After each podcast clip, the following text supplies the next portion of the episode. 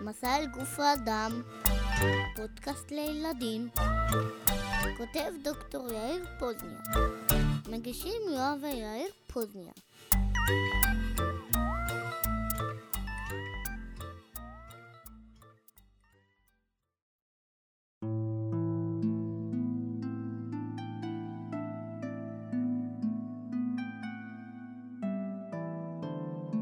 בפרק הקודם, אבא ואני טסנו בחללית לתחנת החלל הבינלאומית. למדנו איך האסטרונאוטים עובדים וחיים בחלל, ומה קורה לגוף שאין כוח משיכה. עכשיו אנחנו בדרך לירח. בזמן המסע לירח, אני אספר לך סיפור מעניין. לפני כמה שנים, חזר מתחנת החלל האסטרונאוט סקוט קלי, שהיה בתחנה במשך שנה שלמה כדי לבדוק מה שהיה בחלל עשתה לגוף שלו. היה מגניב במיוחד לבדוק את סקוט קלי, כי יש לו אח תאום שנשאר על כדור הארץ, והיה אפשר להשוות בין הנתונים של סקוט ושל אחיו התאום. באחד הפרקים בעונה הראשונה פגשנו את גני, שלקחה אותנו למסע בתוך התאים וסיפרה לנו על הגנים שלנו ואיך הם מאפשרים לתאים לתפקד. מרק וסקוט הם תאומים זהים, וזה אומר שיש להם בדיוק את אותם גנים. אבל כשסקוט חזר מהחלל, נמצא שהגנים שלו מתפקדים בצורה קצת שונה מהגנים של אחיו מרק.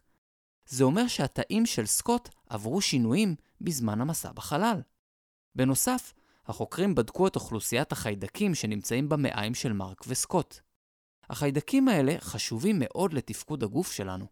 הם מייצרים כל מיני חומרים שהגוף צריך ומשפיעים על הפעילות התקינה שלו. החוקרים מצאו שאוכלוסיית החיידקים במעיים של סקוט ומרק הייתה שונה. אבל הממצא הכי מעניין היה על חלקים מיוחדים בתאים שנקראים טלומרים. אצל אדם רגיל וגם אצל מרק שנשאר על כדור הארץ, הטלומרים הולכים ומתקצרים במהלך החיים. ואנחנו יודעים שזה אחד מהדברים שגורמים לנו להתבגר וגם להזדקן.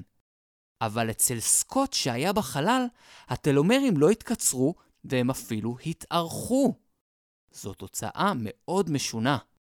האם יכול להיות שארץ לעולם לא, שבה לא מזדקנים בכלל, נמצאת בחלל החיצון? מעניין מאוד, וזה הולך להיות קר למחקר פורה בשנים הקרובות.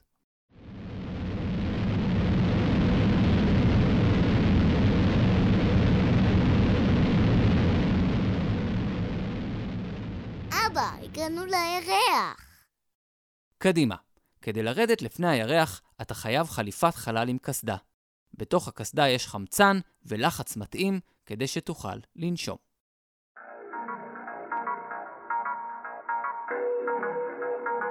אבא, תראה, אני מדלג כל כך גבוה בכל צד.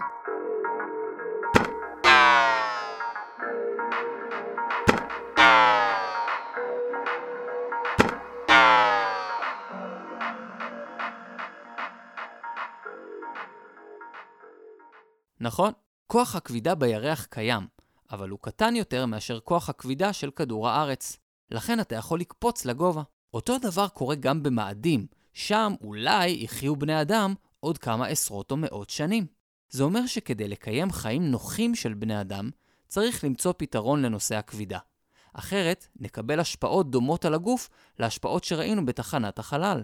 בנוסף, לירח אין אטמוספירה בכלל, ולמאדים יש אטמוספירה דלילה מאוד. זה אומר שהטמפרטורות על הכוכבים האלה הרבה פחות נוחות לבני אדם מאשר הטמפרטורה על כדור הארץ. הגוף שלנו מסוגל לפעול רק בטווח טמפרטורות די קטן, ולכן, כדי לחיות על כוכבים אחרים, נצטרך לבנות מערכות מגורים שבהן הטמפרטורה מתאימה לבני אדם. ומאיפה יהיה חמצן על הכוכבים האלה? יש כמה אפשרויות. אם ימצאו דרך לגדל צמחים, הם ייצרו חמצן בתהליך שנקרא פוטוסינתזה, ממש כמו על כדור הארץ. אפשר גם להשתמש במכשירים מיוחדים שמפרקים פחמן דו-חמצני או מים ומייצרים מהם חמצן. למה שבכלל נרצה לחיות על המאדים? מאז שבני האדם למדו איך לטוס לחלל, המסע אל הכוכבים מאוד מאתגר אותנו ומצית את הדמיון. מאדים הוא כוכב די קרוב, שכבר ביקרו בו כמה חלליות, ומצאו שבתנאים מתאימים אפשר לקיים שם חיים. וכמה זמן לוקח להגיע לשם? יותר מאשר לסבתא דינה, כיתות נסיעה די ירוקה. למרות שמאדים נמצא ממש בשכונה שלנו, ממש קרוב, המסע לשם צפוי לקחת בערך 7 חודשים. זה אומר שאי אפשר להשתמש בחלליות קטנות ודחוסות כמו זאת שהגענו איתה לירח. צריך לקחת בחשבון שצריך לנהל חיים על החללית. בני האדם הם יצורים חברתיים וצריכים גם חברים למסע. אז כנראה שהחללית שתמריא למאדים תהיה יותר גדולה ותכיל גם אזורים למפגשים חברתיים, אזורי משחקים, אזורי כושר, כי אני מזכיר לך שאין כבידה בחללית, ובאופן כללי עזרים לניהול של חיים תקינים ושמחים במהלך המסע. ואם נגיד אני ארצה לטוס לצדק ולא למאדים, אני אוכל לחיות שם? אז פה יש כמה בעיות. נתחיל מזה שעל אף אחד מהכוכבים במערכת השמש לא נוכל להחזיק מעמד יותר מכמה שניות ללא אמצעים מתאימים. על כוכב חמה, שהוא הכוכב הקרוב ביותר לשמש, יש הפרשי טמפרטורות מאוד גדולים. בצד של השמש, הטמפרטורה שם היא 400 מעלות צלזיוס, זה בערך פי 2 מתנור חם. בצד שרחוק מהשמש, 180 מעלות מתחת לאפס. אף בן אנוש לא מסוגל לשרוד בטמפרטורות כאלה. חוץ מזה, הלילה שם נמשך בערך 0.5 שנה, וזה פחות כיף כי אי אפשר ללכת לגן במשך המון זמן. הכוכב שלידו, שנקרא נוגה, מכיל אטמוספירה שמורכבת בעיקר מפחמן דו-חמצני.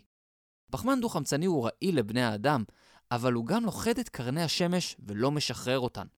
לכן, אם נעמוד על נוגה ונסתכל למעלה, נראה שמיים של נוגה שצבועים בכתום מאוד חזק, אבל זה יחזיק בערך 2 שניות לפני שניצלה בחום של 500 מעלות. על מאדים יש בעיה הפוכה. מכיוון שהוא כבר די רחוק מהשמש, קר שם מאוד, וגם אין שם אטמוספירה מתאימה לקיום חיים. על כוכב צדק יש המון מקום, זה כוכב ענק, אבל אין שם כנראה בכלל אדמה או משהו מוצק לעמוד עליו, רק גזים שילחצו על הגוף שלנו חזק מדי. דבר דומה קורה גם בשבתאי, אורנוס ונפטון. בעצם הסיכוי היחיד שלנו לשרוד על כוכב שהוא לא מאדים יהיה לחפש כוכב שדומה במאפיינים לכדור הארץ שלנו. בסוכנות החלל נאסא השתמשו בטלסקופ חלל משוכלל בשם קפלר כדי לחפש כאלה כוכבים בגלקסיה שלנו שקוראים לה שביל החלב. ואתה יודע מה? דווקא מצאו כמה מועמדים.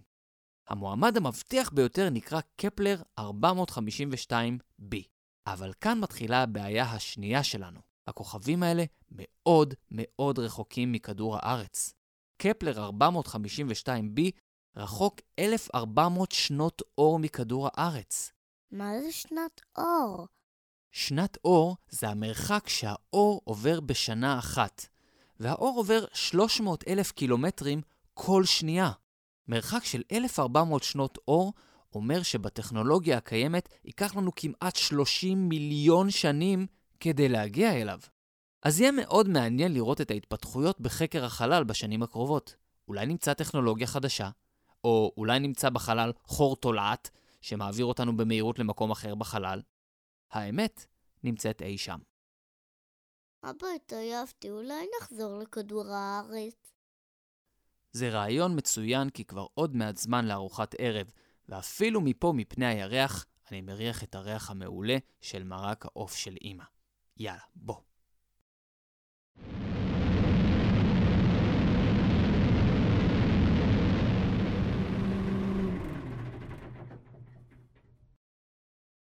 וואו, איזה כיף להיות בבית. יואבי, איך היה לך המסע בחלל? היה ממש כיף, אבל אני שמח שחזרנו. יש פה משהו שממש התגעגעתי אליו. אמא? לא, נטפליקס.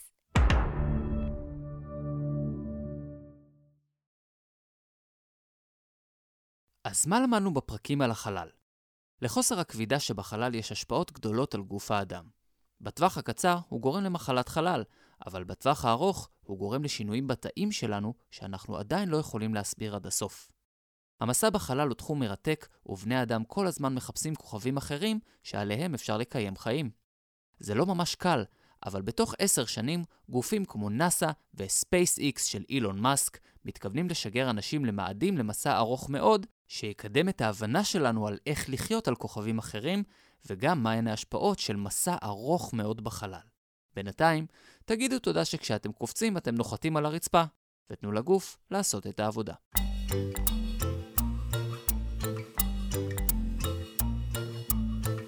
זה היה מסע אל גוף האדם. אני דוקטור יאיר פוזניאק. פרקים נוספים באתר הבית שלי, ypscience.com.